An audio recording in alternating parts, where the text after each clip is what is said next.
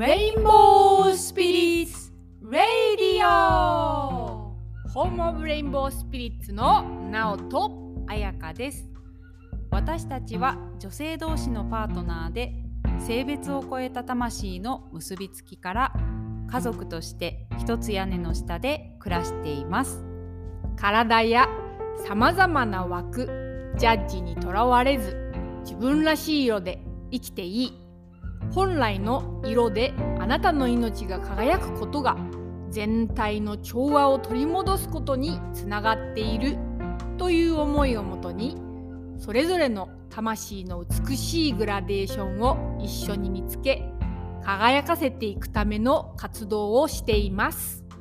このラジオは自分の色を思い出すヒントになるようなお話を各週でお届けする番組です。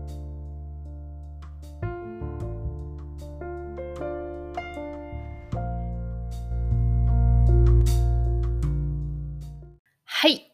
今日はですね6月の4日に収録しております。はい。えー配信予定は6月の12日なのですが、ん、ちょうどですね、11、12、13と、えっと、プライベート的な形で募集したギフト交換リトリートが2泊3日でございまして、はい。えーちょっと収録できないということで、うん早倒ししてそうだね。やっております。はい。なんかそのリトリートはあの自然発生したんですけど、自然発生なんかな？あ、違でうわ。も私たちがまず、まあ、薪が大変なんです。八ヶ岳何かっていうと、あの、もうマイナス9、10みたいな。んうん。で、寒い時期が長くなってきてるんですよね。なんか。聞くところによると、温暖化は温暖化でまああるわけなんですけども、実はどんどんこう、冷夏に寒く、地球自体が寒くなってきているっていうのは、いやまあそうですねって感じなんですけど、こっちに住んでると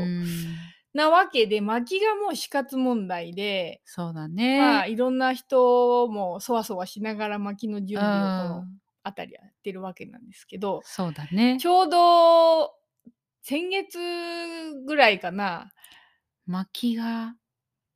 やばい。そうあの切れてないみたいな。あの原木をか買わしてもらって、うんあの森林組合みたいなところから、でそれをあのいつも手伝ってくれてるたくちゃんにうん。丸太切りもやってもらって、うんで。綺麗に並べてあるまんましばらくこう置いてあってすごいそわそわしだして、うん。これ人に頼ってばっかりじゃダメじゃんみたいな、うんもう自分で割ってかんとねみたいな、うん。でもこの量は厳しいねってなった時に彩香ちゃんが「こ声かけてみれば?」って言ってくれたんよね。まあ、できることはできるし、できないことはやっぱできないからさ。で、なんか、一応女子2人だからね、なんか。一応って何？一応、いやい立や、なんか派に女子2人あ、そうだよね。インパクトドライバーは使えるけど。まだいろいろできないことそうそうそうそう。だし、やっぱりヘルプが必要だなっていうのはやっぱ感じたから、じゃあちょっと時期的にあのまた夏至が近いから、去年夏至リトリートに参加してくれた人たちにちょっと声をかけてみようかっていうのでお話ししたんだよね。そうでまあ4人別々に声かけたらあのなんか「行きたいです!」みたいになってく、うんねみんな言ってくれたんで、うん。で日程合わせみたいになったらみんなそこ開けました行けますみたいになって、うん。マジで？みたいな、うん4人ね奇跡の1そうだね年越しの再会。そうだね。うんそうなんかもっ参加してくれた去年参加してくれたのは3人だった？うんうんよね。うんでだけどその時最初申し込んでくれてたけど来れなくなった？なおの中ではもうあのいや参加だったけど、うん。でもやっぱり今の方がよりこの4人っていうのでこう実際に体で会うっていうのはなんかしっくりくるよ。うーんなるほどうね。ん。そうそんなわけでワクワクの来週はこうギフト交換リトリートで、学びもありみんなでご飯を作ったりもあり、うん。自然発生のいろんなお話があったり、うん。あとはちょっとお手伝いしてもらいたいことがあるので、うん。そういうのにはちょっと力を貸してもらったりという形でなんかこう私たちが理想としている交換の何かができそうで、うん。でも去年からの流れでうん。すごいありがたいなう、ねありがたいし嬉しいし楽しみだね。そそう。でなんかまあそれが第1回目？こまあそうだね。今今年の第1回目かな、う、うん、になって夏はあの幕今進んでいるレインボーカラースプロジェクトののリトリート。リトリートだったりとか夏の収穫祭っていう名そうそう前でねそうそう。だったりあとはあの直子さんがあの真ん中でやっているベーディックチャンティングのコースの、えーメンバーの一ワンデー日リトリートだね。だったりとかっていう感じで今年はこう点々となんだろう全体に告知しているわけじゃないそういうよもうすりプラでにある。イベートな、うん。こうみんながここに集いたいみたいな感じになってて、まあここの場所はもともとなんかもっとこう20人とかね多い人数でリトリートを使ってたんだけどやっぱりコロナが始まったのもあるしなんか感じた時にそういう大人数でわー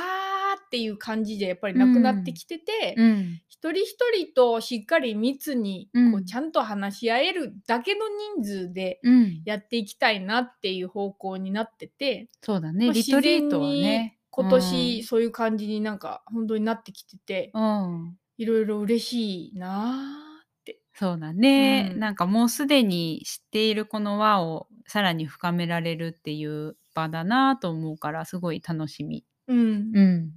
そんな感じで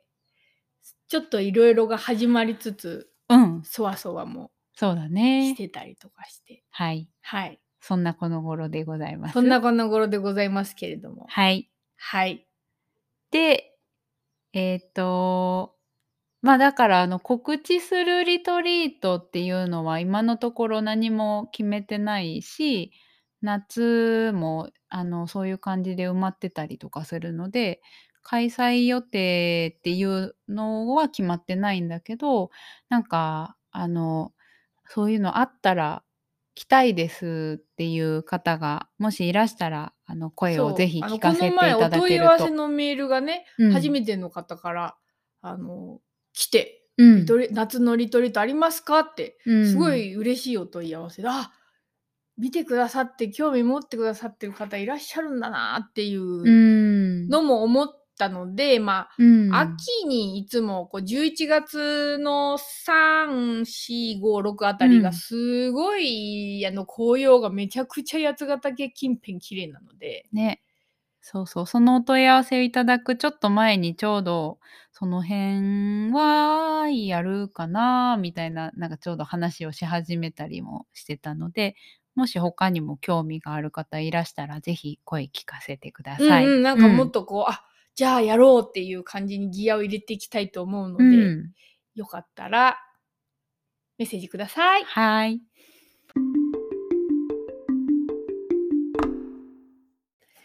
はい。今日の本題なんですけども、はい。なんか何を話したいかなって思った時に、うん。前回ぐらいからちらほらこうペルーで私がこう感じた何かっていうなんかテーマがこう上がってきてて、うんなんかそこで感じたことと昨日一昨日あやかちゃんが見た夢っていうのが結構リンクしてたから、うん。なんかその辺が話すのにいいテーマなのかなっていううん。ことだけが今分かってるんですけどそうですね。まずじゃあちょっとあやかちゃんのゆゆ夢がどんなんだったかっていうのからえっと両方話せばいいんだよね。なんだっけ？二つとも。なおはあの畑、ヤンダン畑しか覚えてない。ああ。まあとりあえずなんか私の中ではその2つはセットだからあそうなんだふセットで話すけどなんか1個目に見た夢はその同じ日の夜に見た夢なんだけど1個目の覚えてる場所のはなんか建物の中に壺壺っていうといろんなイメージがあるかと思うんだけどなんかちょっと土っぽいなんかあの滑らかなななんていうのかな感じの素材の壺のに木の蓋みたいなのがしてあってこう密封される感じの。なんか壺が3つぐらいあって、で、そこにおそらく人が入ってたんだけど、実際その中から人が出てくるとか見てないけど、あ、人が入るものなんだっていうのをその夢の中では認識してるみたいな感じ。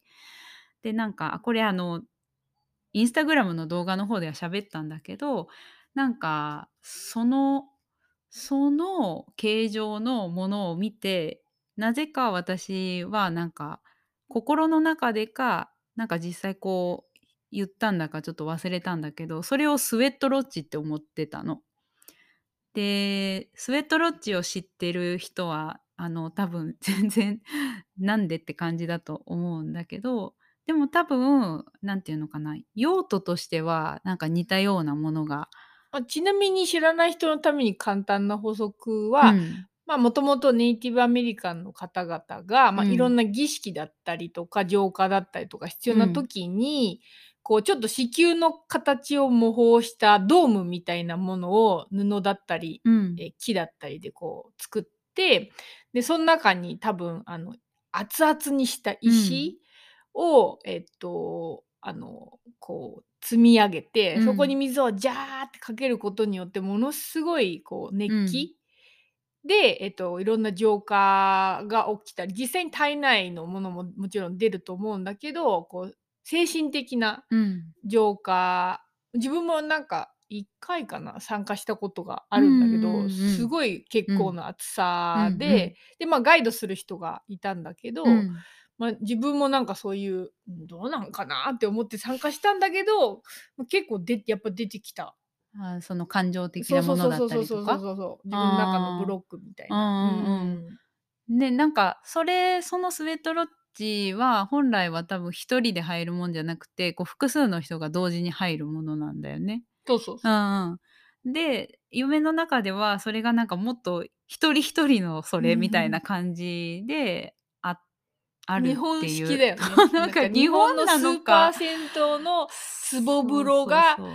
スウェットロッジそうでも大いきさとしてはそんな感じの本当に一人がこう入れるっていうぐらいのもののことをなんかスウェットロッジって よ呼んでてって感じててなんかこう私は見てるだけだったんだけどそういうほーって思って見てるっていうのが一つででその後に見たのが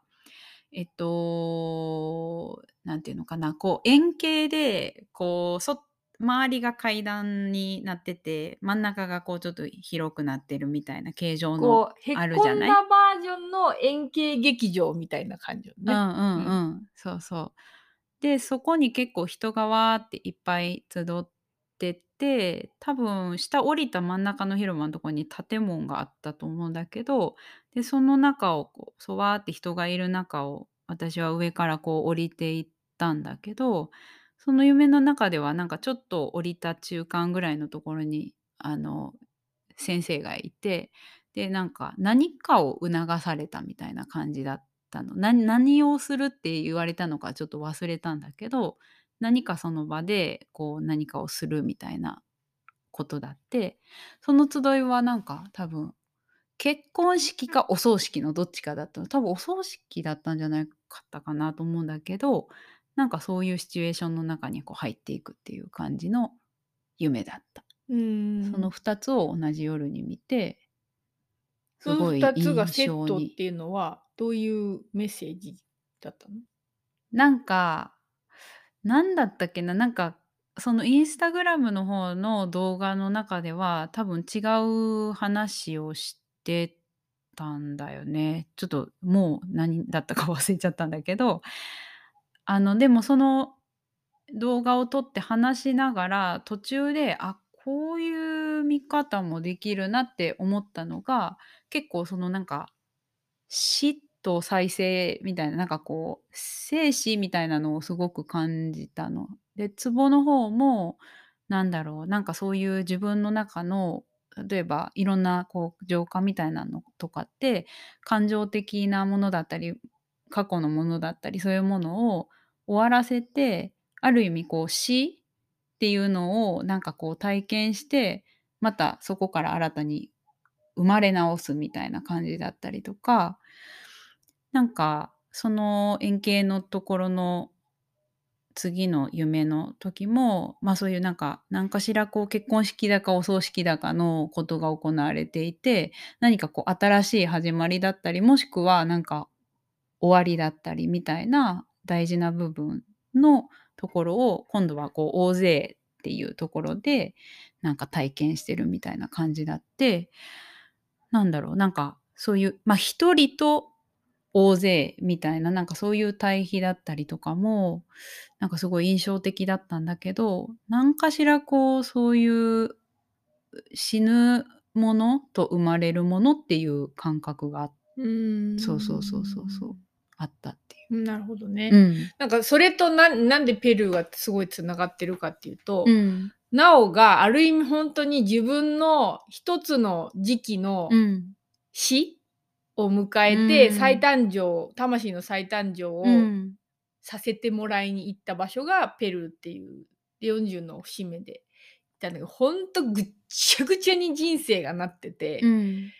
いろんなものがわけが分かんなくなってる。うん。じ自信も失ってたし、自分自身も見失ってるっていうか、うん。なんかすごい苦しかったのね。うん。で、パッと見た動画で、あの、プーマさんっていうメディスンマンの方が、山の上の、なんかすごい風がこう吹いてるようなところでキラッキラの目で、うん。あなたのその抱えている重荷は、あなたが抱えている必要のないものなのに、うん。なぜあなたが持ってるのかみたいなことを、まあ、英語で言ってたんだけど、うん。それがズドーンってきて、そっかこれ背負ってなくていい重さなんだなみたいな、うん。で取れるんだったら取りたいなってなったのね、うん。でもやっぱり自分ではどうしていいかわからないものを、うん。なんか背負っちゃってた気持ちになってたので、助けを求めにっていうか、うん変化を求めて、まあ、ペルーっていう土地に行くことを決めたんだけどさ、うんまあ、遠いし高いしさ、うん。まあ、怖いしさ、うん。まあ、なかなかそういうのって決まんないんだけどやっぱりそういうこうぐーってこう苦しくなった圧力があったから、うん。バーンって決められたっていうのがうんうんやっぱりあって、それも導きだったなってすごく思うんだけど、でそこの土地で一番初めに浄化的なことが起きたのがある聖地だったんだけど、うん。そこを、えっと、モライってみんな呼んでたんだけど、うん。えっと、今は、えっと、こうみんなが観光地化して見に行く場所になってるから、跡地みたいな感じなんだけど、うん。インカの文化のすごく大事な場所だったらしいうん。うん。でインカ帝国の跡地だったりお寺だったりっていうのはことごとくスペイン人の戦戦略？占領？によっていろんなものが盗まれてたりその上にあの教会？西洋の教会が建ってたりとかでこう変わっちゃってるんだけど、そこはまあその原型をとどめてるっていうか、うんうん跡地がある場所なのね。うん。うん。でどういう場所だったかっていうのがまさに彩香ちゃんが描いている2個目の映像にこうぴったり合うやつだったわけ。うん。でそれは本当に円形劇場みたいな感じで、うん30メーターぐらいの深さのところをも段々畑に少しずつなってるのね。でその段々畑が何なのかっていうとその少しずつの角度の違いでいろんな植物をうん育てていたっていう場所なのね、すっごい綺麗にできてんだけど、うんでセンターがまん丸で一番低いの。うん。でどうやらそこがすごく大事な、えっと、儀式を行う場所だったっていうのを、うん。まあ、その時ガイドだったエドガーさんっていうのが教えてくれて、うんまあ、今私たちはそこに足を踏み入れることはできないんだけど、うんすごく特別な日に僕はこの前そこに入って儀式をしたんだけどすごいパワフルだったよっていうのことを教えてくれたのね。でそのモライっていう場所に入った時にまずエドガーさんが自分に言ってくれたのがここにあなたが来れたっていうことはそのバックグラウンドにどれだけの人うん。が力だったり、う。うんんまあ、経済的にも含めて、うんこういるからあなたがここに来れてるっていうことにまずは感謝をするっていうことをなんか言ってくれたんだけど、それが無理やりなガイドじゃないのね。うんうんなおが本当にそうだなーってこの歩きながら、うん。まあちょうど高山病もこう治りかけのまだこううん。気持ち的にもきついっていうか、うん。体的にもきついような時だったからうん。余計心に響いたんだけどすごいおじいちゃんの顔がうん。あの浮かんできたんだけど、うん。まあ、もう亡くなられてて、うん。でもそこに本当に入れてるのはおじいちゃんの間接的な経済的なこうヘルプによって私はそこの場所に足をうん置いてるっていう状況があってインドもそうなんだけどおじいちゃんが全部なおのこの魂の旅の担い手なのね、うん。そのおかげで私は全部そういう旅をすることができてるので、うん。そのペルーの地においてもここに存在できてるこの場所に今時空を超えてじゃないんだけど入れてるのは本当におじいちゃんのおかげだなっていうのがもうすごい深いところにこう来てまずその感謝を感じて、で向こうの方は、えっとコカの葉をすごく大事にしてるので、そのコカの葉を3枚綺麗なやつを3枚ええっと見繕って手に持って、ふーってこう空気を吹きかけながら息を吹きかけながら感謝だったりとかを、うん。こう吹き込んででそれを置く場所があるのね、うんそれがすごく面白いんだけど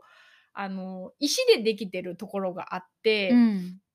でいきなりあのエドガーさんがそこに手を突っ込んだの、なんていうの？城壁じゃないんだけどこう、うん。岩がこういくつか重なってるようなとこがあってでそこにさペットボトルみたいなゴミとかが突っ込んであるんだけど、うん実はそこにその祈りの葉っぱを置くと、その場所が起動されるっていう場所だったりするうんのね。うん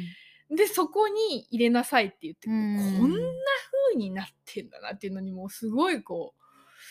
なんていうのゾクゾクしたっていうか、うん。すごいなみたいなナウシカの世界なんだよね。あの、うん。ナウシカじゃないか。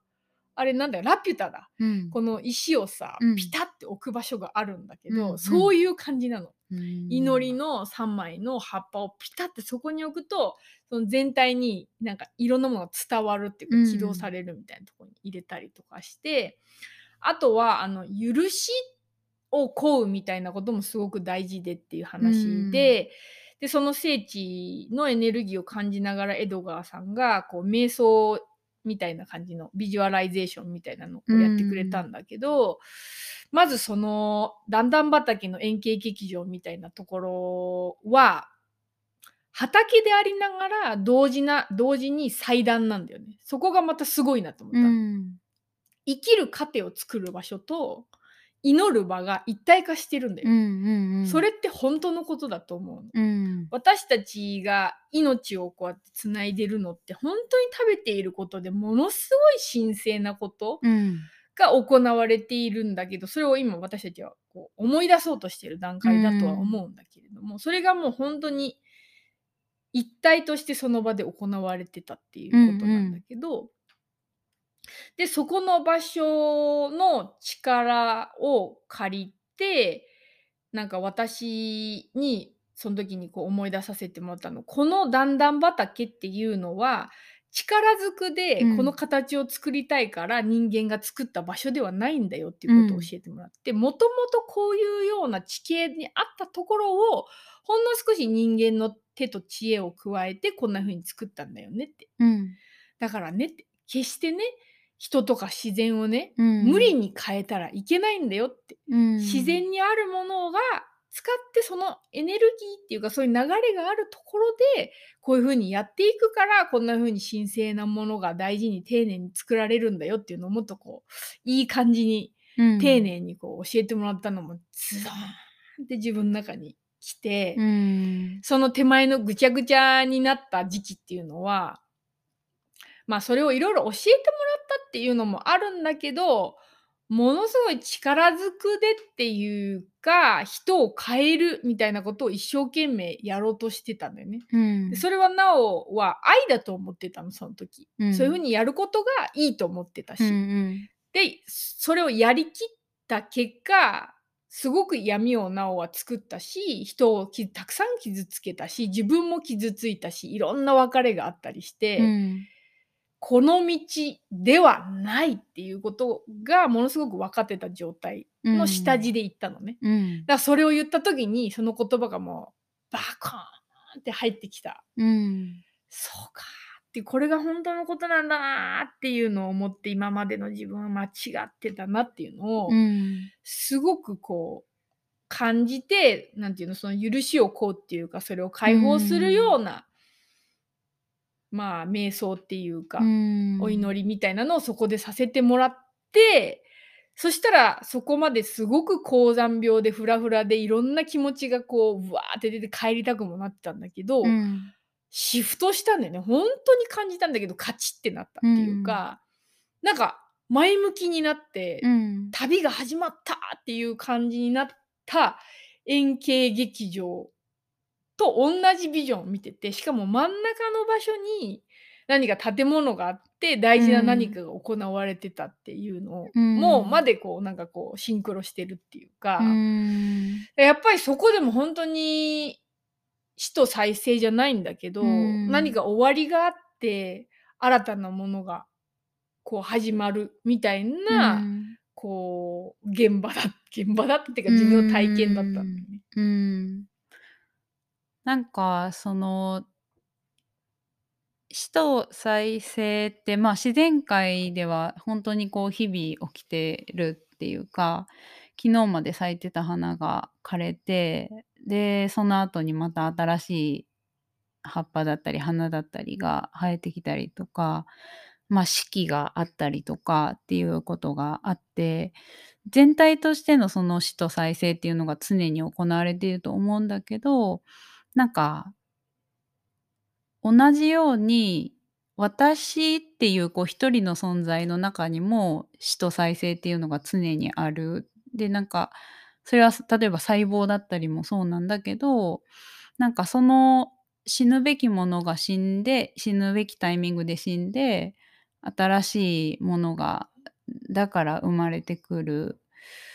で生まれてくるからまたそれが死ぬっていうげ現象が起きるっていうずっと循環だと思うんだけどなんかうん。その循環がなんていうのかなの大事さみたいなのをなんかすごい教えてもらった感じがしてなんだろう例えば自分のパターンだったりとかなんだろうななんか恐れだったりとかで本当は終わらせていいもの自分の中でとか終わもう終わってるんだよね。そう終わってるものだけどあると思ってなんかその幻想を握りしめていたりだとかなんかそのもう終わっていいものを終わらせれていなかったりとかなんかそういうのがあることで新しい循環っていうのがこう生まれにくい状態っていうのが起きる。だけどだからなんか終わらせていくっていうこととかその何かがこう失っていくっていうなくなっていくっていうのはすごい大事なことだなと思うんだけどなんかそのなおさんの話を聞いて改めて思うのはその終わらせるっていうことはなんかただパーンってなんかこう断ち切るみたいなことじゃなくってそれが例えば感謝によって終わるっていうことが起きたりとかなんか自分を許すっていうことで終わったりとか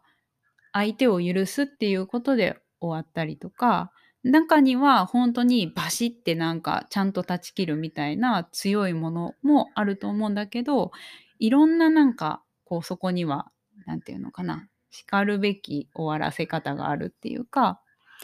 でそれをなんかやっていくことで新しい何て言うのかな新しいっていうか本来自分が持ってるなんか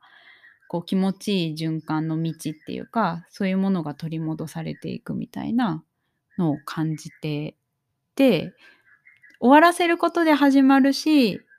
始めてみることの中で終わらせていけるっていうものもあるなっていうのも思った。うん。まあ、その時の自分を振り返ると、うん。本当にもう終わってたっていうか、うん。いろんなものがほころんできていろんなサインが出てたのに、うん。やっぱり恐怖と執着っていうか、うん。そういうのでこうなんか存続させてしまっていたものとか、うん。まあ、自分への嘘だったりとかも含めてなんだけど、演じてた自分うんみたいなのとかが、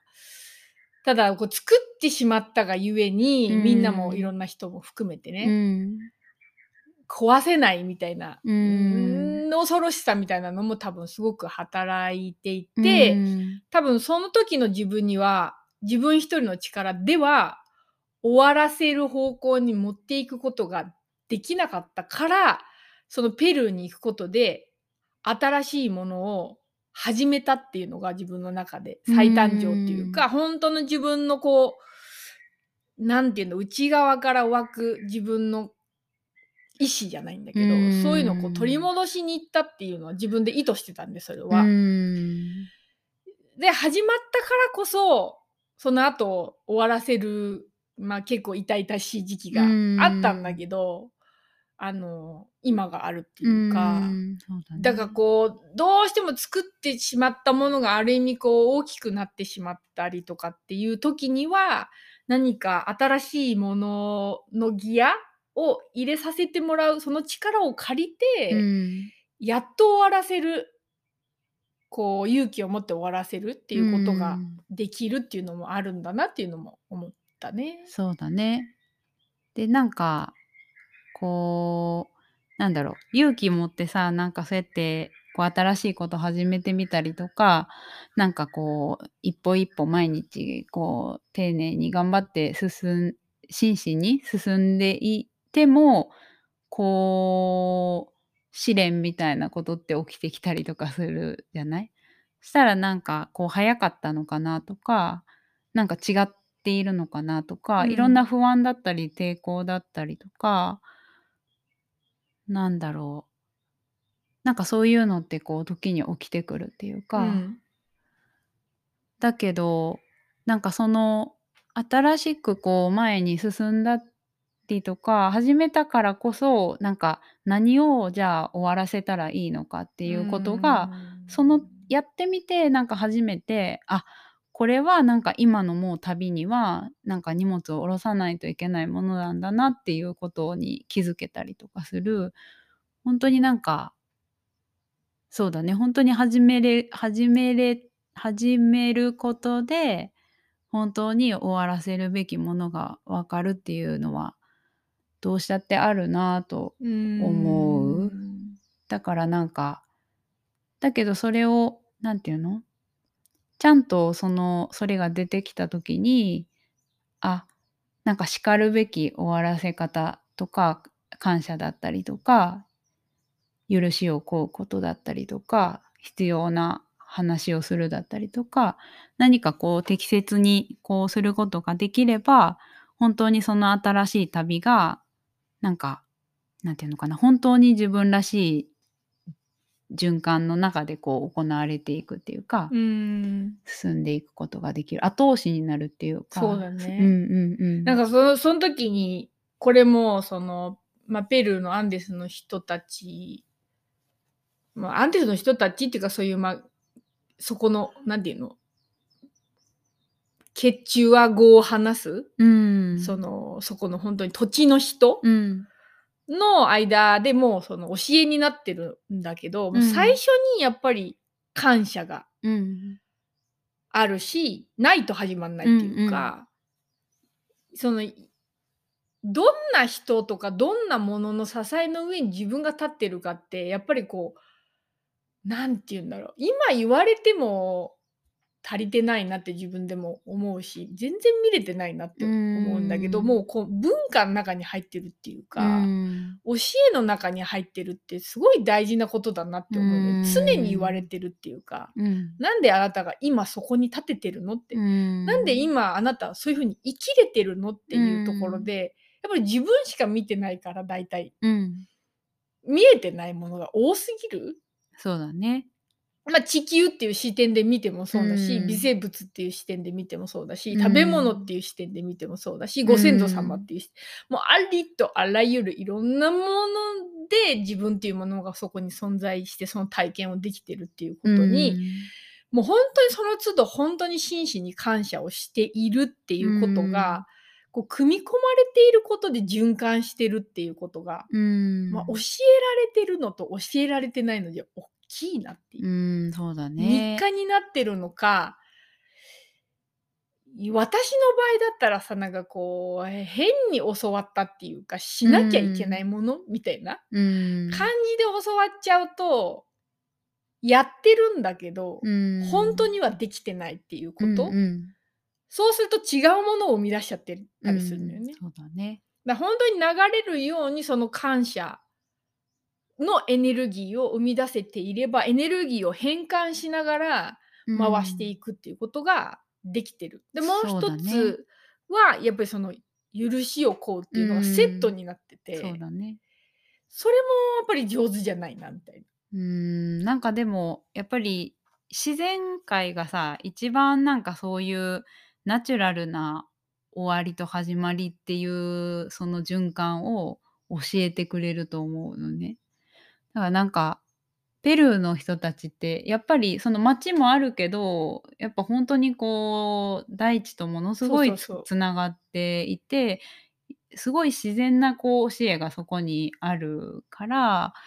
なんだろ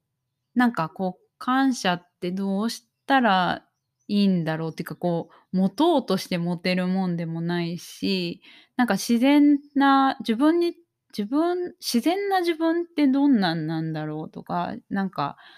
そういうのがこう分かんなくなった時は、やっぱり、ま、それをすごくやっぱり知っている土地とか人にこう出向くだったりとか、ほんとになんか自然の中に身を置く時間っていうのを持つだけで、ま、なんか持つのがすごくおっきな一歩になる気はするなと思う。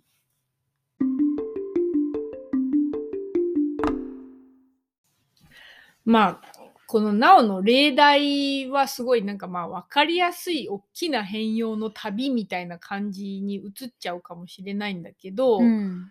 そこまでのレベルの旅みたいなのをナオがしなきゃいけなかった理由は、うん。そそ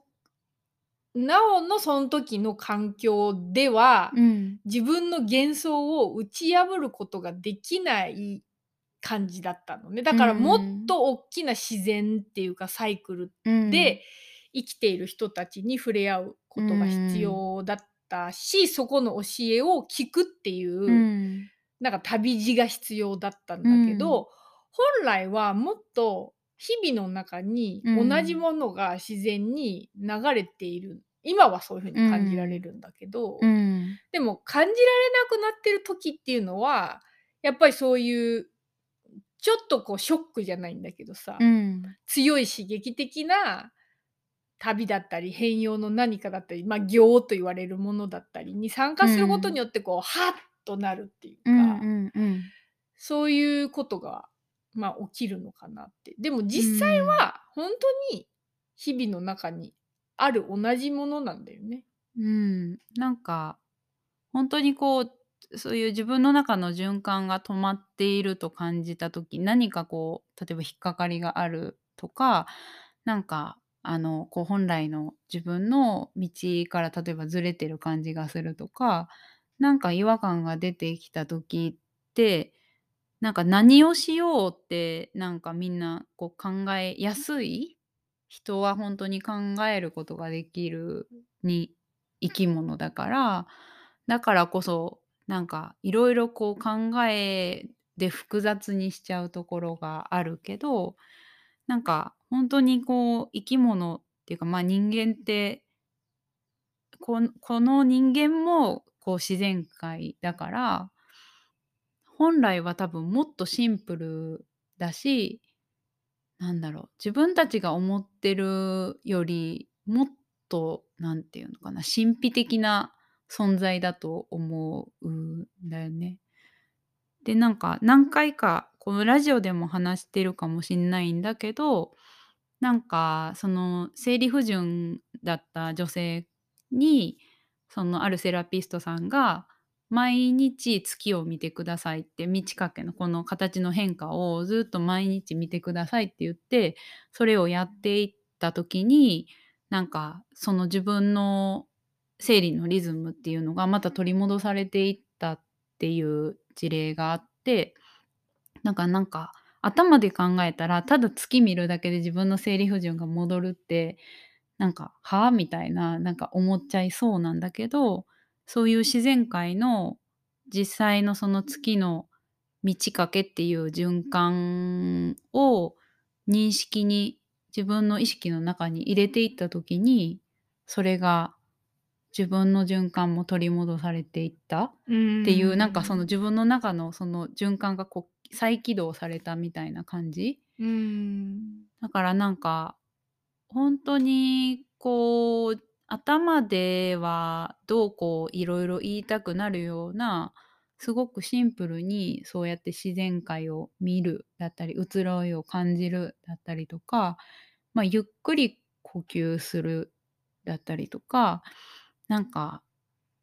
もっとなんか必要なことあるでしょうって言いたくなっちゃいそうなシンプルなこと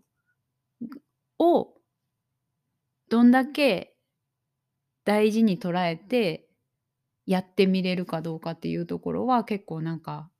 ポイントな感じがするんだよね。今すごいあの分かってきたっていうか、うん、感受性がそれをピックアップできるうん、人はそれを心がけるだけで結構な変容が起きていることに気づくだろうけれども、なおとかすごく思考とマインドが分厚くなっちゃってる、その城壁みたいに分厚くなっちゃってる人には、さっきの話にも出てきたけど呼吸やってますマントラやってます、ん。みたいなぐらいになっちゃうわけだよね。うん、そういう時にやっぱりそれを打ち砕くこう衝撃的な誰かに会うとか、なおだったらん何だったのかなって思った時に本当に自然界が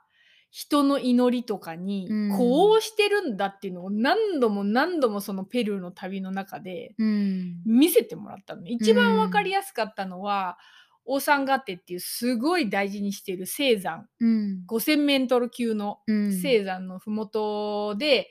こう私はロバに乗せてもらったんだけども、うん。空気がはぁはぁっていうレベルしかナオたちにはないから、あのうん現地の人はスタスタスタスタって歩いてるんだけど、うん。80歳のおじいちゃんがめちゃめちゃ元気だったんだけどうん、水も飲まず。に、うん、そこで歩いてるうちに吹雪に最後なっちゃったのね。うん、全然晴れてたんだけど、うん。あのもう雪の粒みたいな、うん、氷みたいなのが降ってきちゃったわけ、うん。寒くなって、うん。でもうなおは着えるもの全部着てダウンも着てコートも着てるけどその上にポンチョも着せてもらったから、うん。まあ大丈夫だったんだけどでその80歳のロバを引いてくれてたおじいちゃんはもう帰ろうと。これはもううん。山のちょっと天気悪くなっちゃうと。うん、だけどあのガイドのエドガーさんはいやここで儀式をするっていうことで、それもしかもその穴がもともと開いてたところに綺麗にお花だとか、うん。お菓子だとかを全部捧げ物としてブワーって並べていくのね、もう本当にインドのマンダラみたいなうん、感じのぐらい幾何学的に綺麗にやっていうん、でで全部の祈りが終わった時にマジでピカーってものすごい綺麗な太陽が、うん、そこだけ出たの。うん、でそれはものすごい明確に分かりやすすぎで、うん、絶対に疑えない感じでそういうことが起きたのね。でうん。それがいっぱいあったのなおの中で。うん。だからそのなおの旅の啓示っていうかメッセージは旅の最初はね困難が起きたりとか、雲行きが怪しくなることがあるんだけど歩き続けなさい信じ続けなさい必ず晴れるからみたいな感じのことをもらってなおは帰ってきたんだけど、うん、なんかそういうのが分からなくなってる受け取れなくなってる時には、やっぱり分かるほどの体感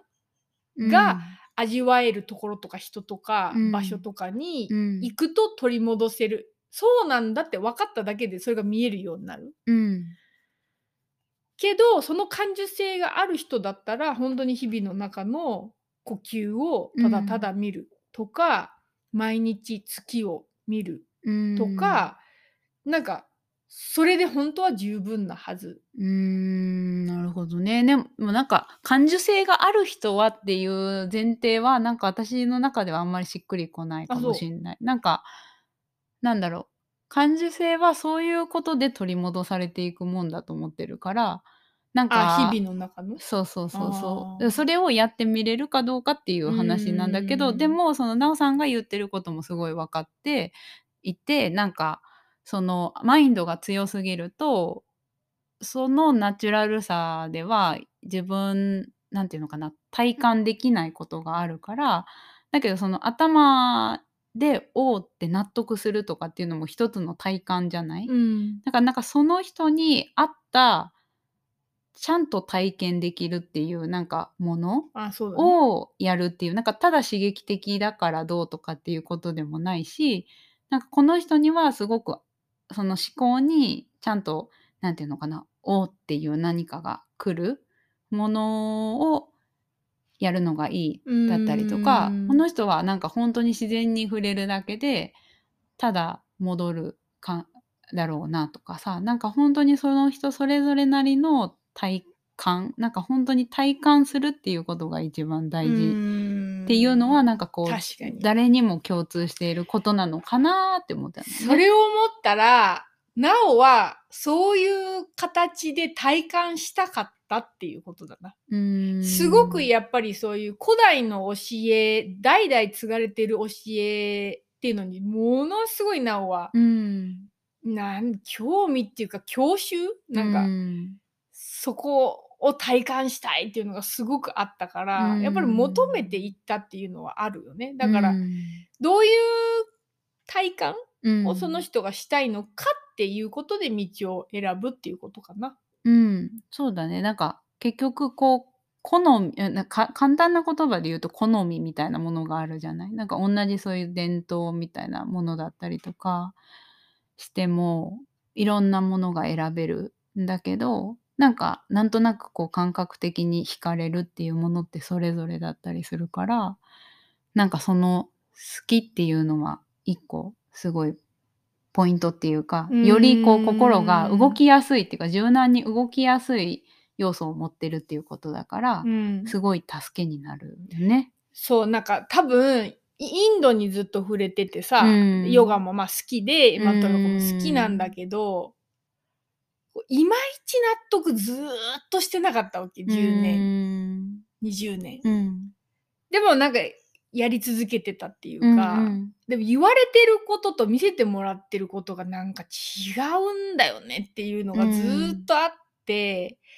それでそのペルーのより土着っていうか体感、うん。ハートからのこうこうこうこうこういう教えが経典に書いてありますとかじゃなくて、うん。そこで今本当に降ってきてることをその人たちが受け取って話してくれるっていう環境の中で、なおは多分カチッてはまるものがうん。あったっていう。だからなんかそれでなおは幅が広がったんだよね。うん。納得してないっていうのもすごい大事なのかなっていう。その人が本当に納得してないんだったら、そこで納得したように見せなくていいっていうか探し続ければ何かこう自分に合うものに出会えるっていうサインでもあるっていうう。ん、そうだね。どっちの方、どっちが来ても納得できないものに出会っても納得できるものに出会ってもなんか自分にとってあうっていうなんかこう正しいっていう感覚自分にとっての正しさっていうところにヒットするものとあここはじゃないんだっていうものがなんかこうはっきりするっていう意味では本当に全部必要な体験だようね。ん。それがなんかそれこそさ一人一人の魂って旅をしてるっていう風にも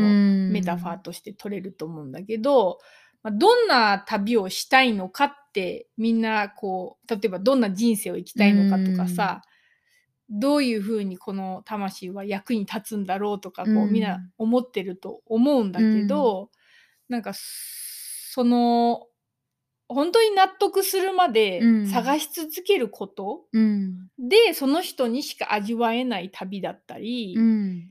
あまあこういう道具だなとかこういう先生だなとかこういう道だなって、うん。こういう生き方だなっていうものにちゃんと出会える、うん。違和感とかもやっぱりすごい大事うん。なんだよねっていう。うん、うん。そうだね。今聞いててなんか一つ思ったのはそのやっぱりそういう自分た探し続けるだったりとか、歩き続けるっていうことの大切さをものすごい感じるけど、でもそこにとらわれていても、例えば止まっちゃった時に、なんか罪悪感が出るとか、なんかその、なんか、ぜ全部もうやれない気持ちになる時とかあうるん。けど、なんか、それをなんかダメと思っちゃうっていうこととかも、まあ、自分はあったし、なんか、そういう風に感じる人もいるのかなって思うんだ何けど。歩き続けないとみたいな？何かを見つけないとみたいな？だから、あの、とにかく、その諦めずに、その歩き続けなさいっていうことは、もちろんすごい大事なんだけど、でもやっぱり一つのやり方じゃないから、その、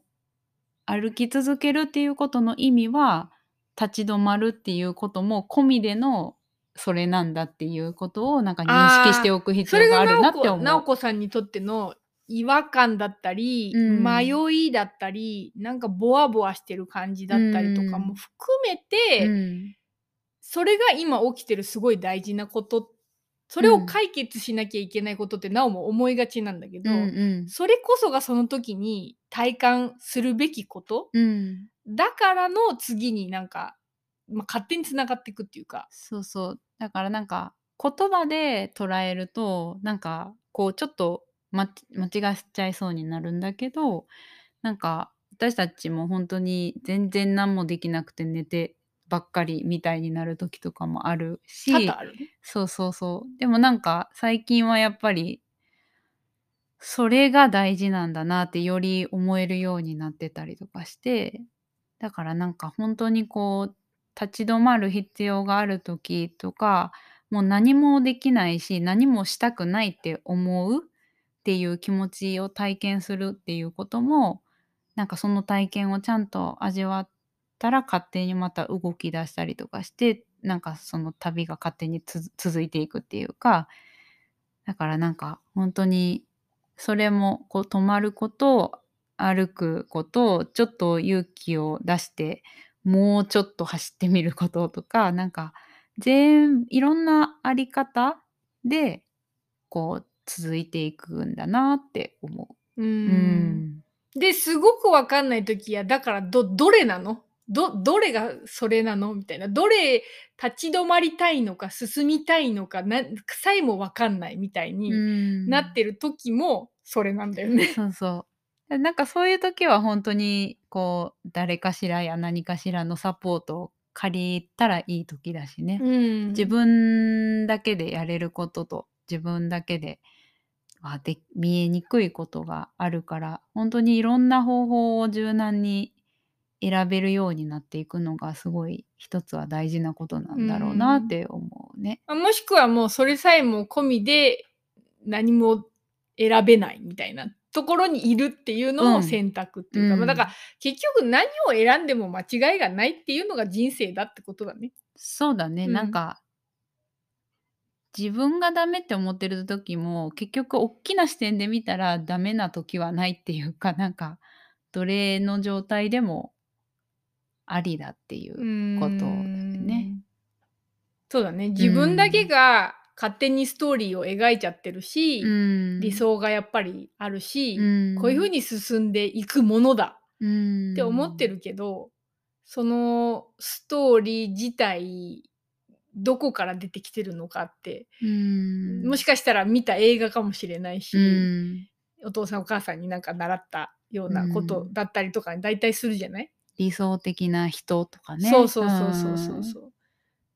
だこの特に今生きてる地球のこのプロセスっていうのがそういうのが全部移り変わる時うん。なんかまあ混沌としながら何か自分でうんって思うものをそれぞれがうん。選び続けてみる。うん。そうだね。でもそういう時になんかこうそういうツボ的なものの中に入るのはいいかも。ななんか本当にいろんな情報が出てて私たちもそれなりに本当に大事って思うことを日々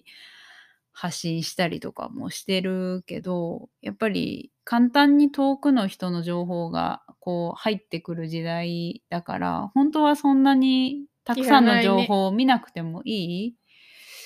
だからなんかこう分かんなくなってる時っていろいろがありすぎるのかもしんないしなんか本当に自分一人だったらどうするのかなとかっていうことってこうやっぱり一人の時間を持ったりとか別にあの実際の壺に入んなくていいんだけど精神的な、ね、そうそう精神的でもななおたちもシャットアウトしてる時は本当そうだよね。もう SNS もそうだけども、うん。完全に自分たちの中に助けになる本とかはなおが読むけど、ね。最小限になるね。そうだね去年だか一昨年だかなんかお忘れ一昨年かな本当に SNS とか全然見れなかった時とか寝てるか起きてあの裸足で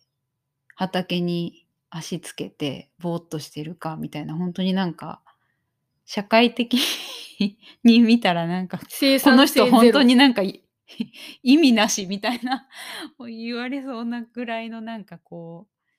あの感じだったけどね。でもなんかあれすごい良かったなって思う。今思っても。ん。うん、だそういう時間はやっぱねどうしても忙しいとかなんかそういう時間が持てないって気持ちになる人もいるかもしれないけどいっぱいじゃなくても一回こうちょっと全部の情報から一回離れるみたいな時間を持つことは一つすごい役に立つのかなと思うね。うーん。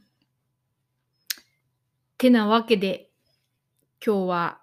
夢から出たテーマとうん、なおがまあ変容の旅で体感したことがうん、なんかこうテーマ的にシンクロしたのでうん、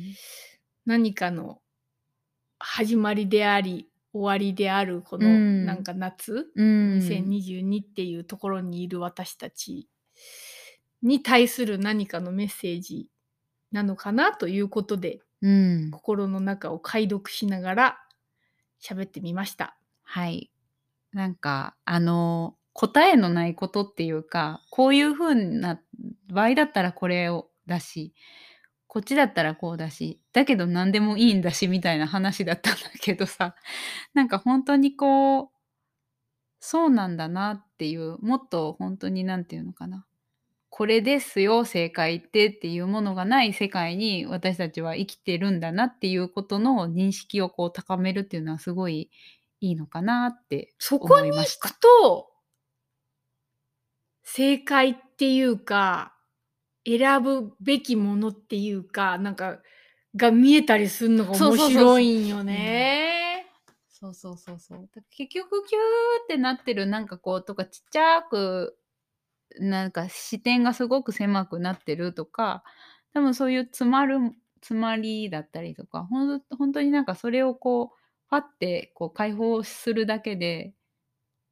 することが大事なんだろうね本当に。それでこうほどいてみたらただ見えないと思ってたものがすって見えてくるとか分かんなかったことが分かってくるとかそんな感じなんだね。うん実際は本当に木から葉っぱがひらひらひらって落ちて地面に到着しましたみたいなことなんだろうけどね。うん。うん。そうだね。うん。では最後にですね、うん。ここは別に取るつもりじゃなかったんですけど、うわ、うん。これめっちゃいいメッセージじゃんってなったので、あの、おまけっていう感じで、あの、大切なメッセージを読んでいきたいんですけど、たまたま今日あやかちゃんがいつも愛読書のように、ベッドに行くにも自分の部屋に行くにも あの持っているマリオン・リーさんが書かれているフィンドフォーンのフラワーエッセンス「花の贈り物」っていううん。彼女が結構感じたうん。メッセージがうん。ディープに書かれてる、教科書っぽくない感じかなこっちは。そうだね。よりなんかこの方がこう感じた受け取ったことを本当に何て言うのかな。もう一個の教科書っぽい方よりももっとなんかそのままこうか書かれてるような感じはある。ううん。んそのなんか1ページをピラってすあのラジオの前に、うん。あの引いてくれて、うん。で、えっと、話す前にも読んだんだけど話し終わった後にもう一回読んだらこれめっちゃ今日話したこととシンクロしてるし、すごいいいいガイダンスが書いてあるからこれ読んでよっていう話になったのでうん。ちょっと彩香ちゃんに読んでいただきたいんですけどもはい。えーっと、花はですね、ローワンという花です。これなんか日本ねでは私は特に見たことないんですけど、ね。ヨーロッパナナカマドっていう日本名はついてて、うんち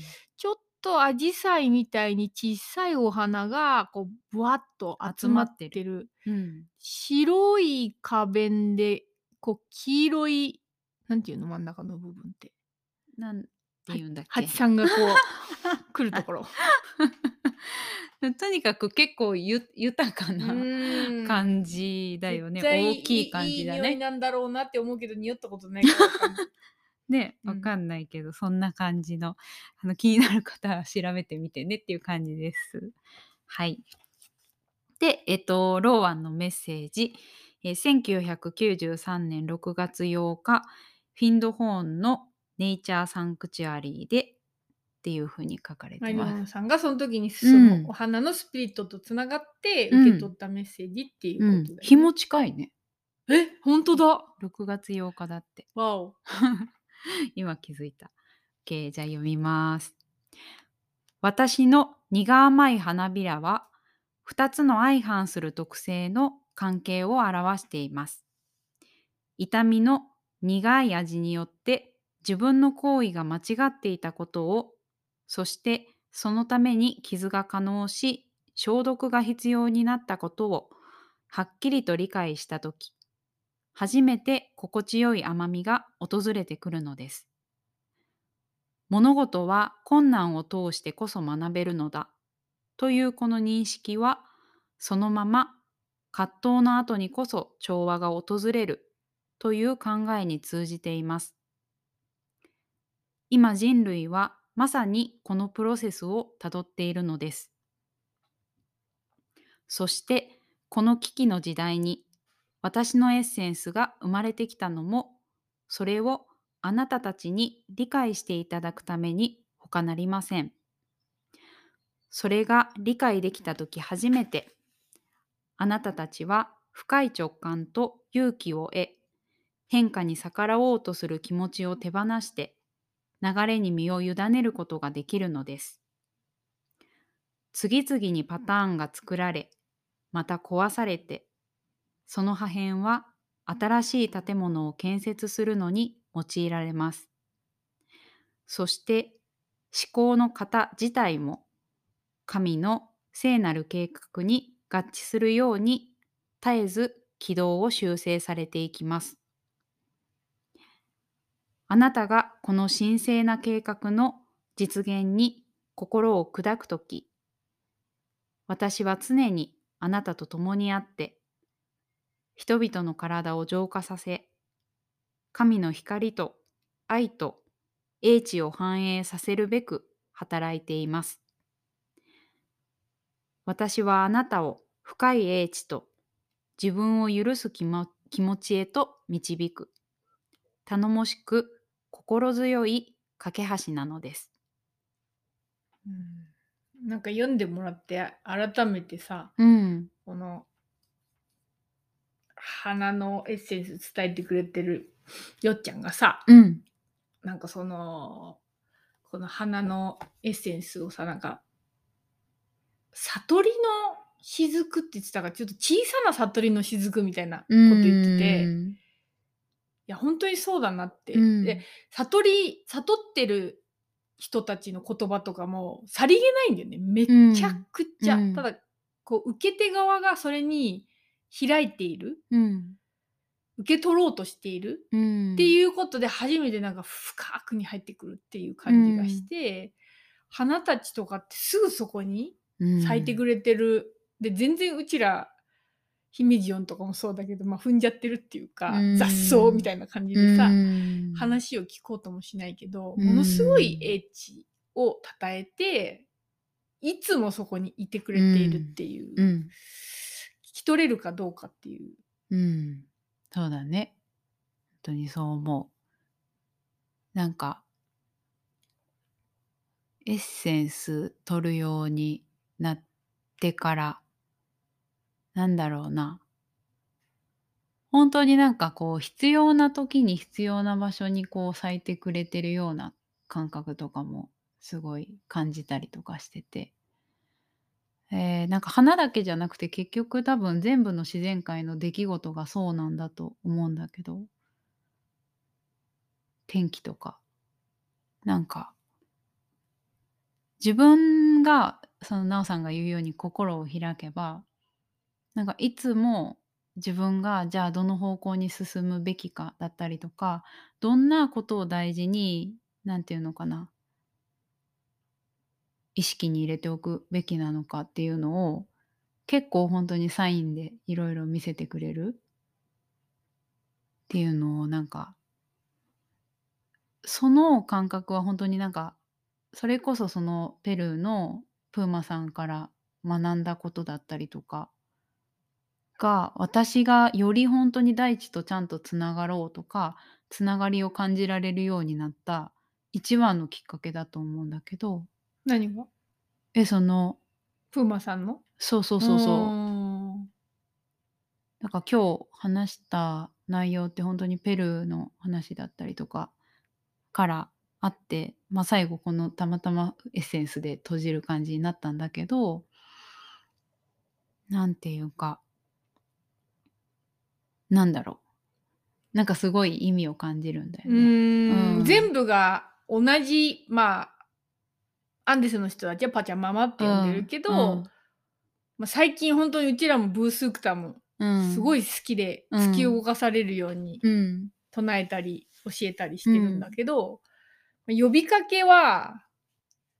すごい来てるよね。そうそう。常にあの本当にいろんなことを教えてくれてるんだっていうことに気づけるようになったのがそのプーマさんのペルーの伝教え？うんまあ、と。私たちはあの彩香ちゃんと一緒にペルーに行ったわけじゃなくて、うん。インターネットであそうねそうそう。そ講座をしばらく受けてたんだよね。そうそうそうそう。ん。もう本当につながり方がどんそれですごい分かったっていうか全部分かんないけどなんか分かり始めたみたいなとこからのフラワーエッセンスに出会ったからそうそう本当になんかそのつながりを今こうやって感じることができてるなんか2つのなんかものになんかを踏まえて今日こう話せたこととかってすごい意味があるなっていうふうに感じて。うん。やっぱこの季節がね、うん。押してると思う。その自然界がわーってこうそうだね。だはなんかこう呼ばれてるっていうか、うん。うちらのこと話せじゃないんだけど 話せとは絶対多分言わないんだけど、うん。なんかこうよ私たちは口があるから、うんなんか話したようなうん感じはしてる。ううんんそうだね本当になんかそんな感じがする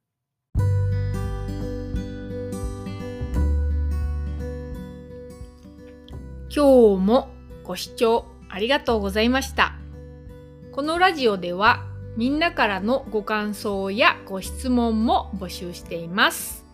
お便りフォームへのリンクはホームオブレインボースピリッツウェブサイトのトップページ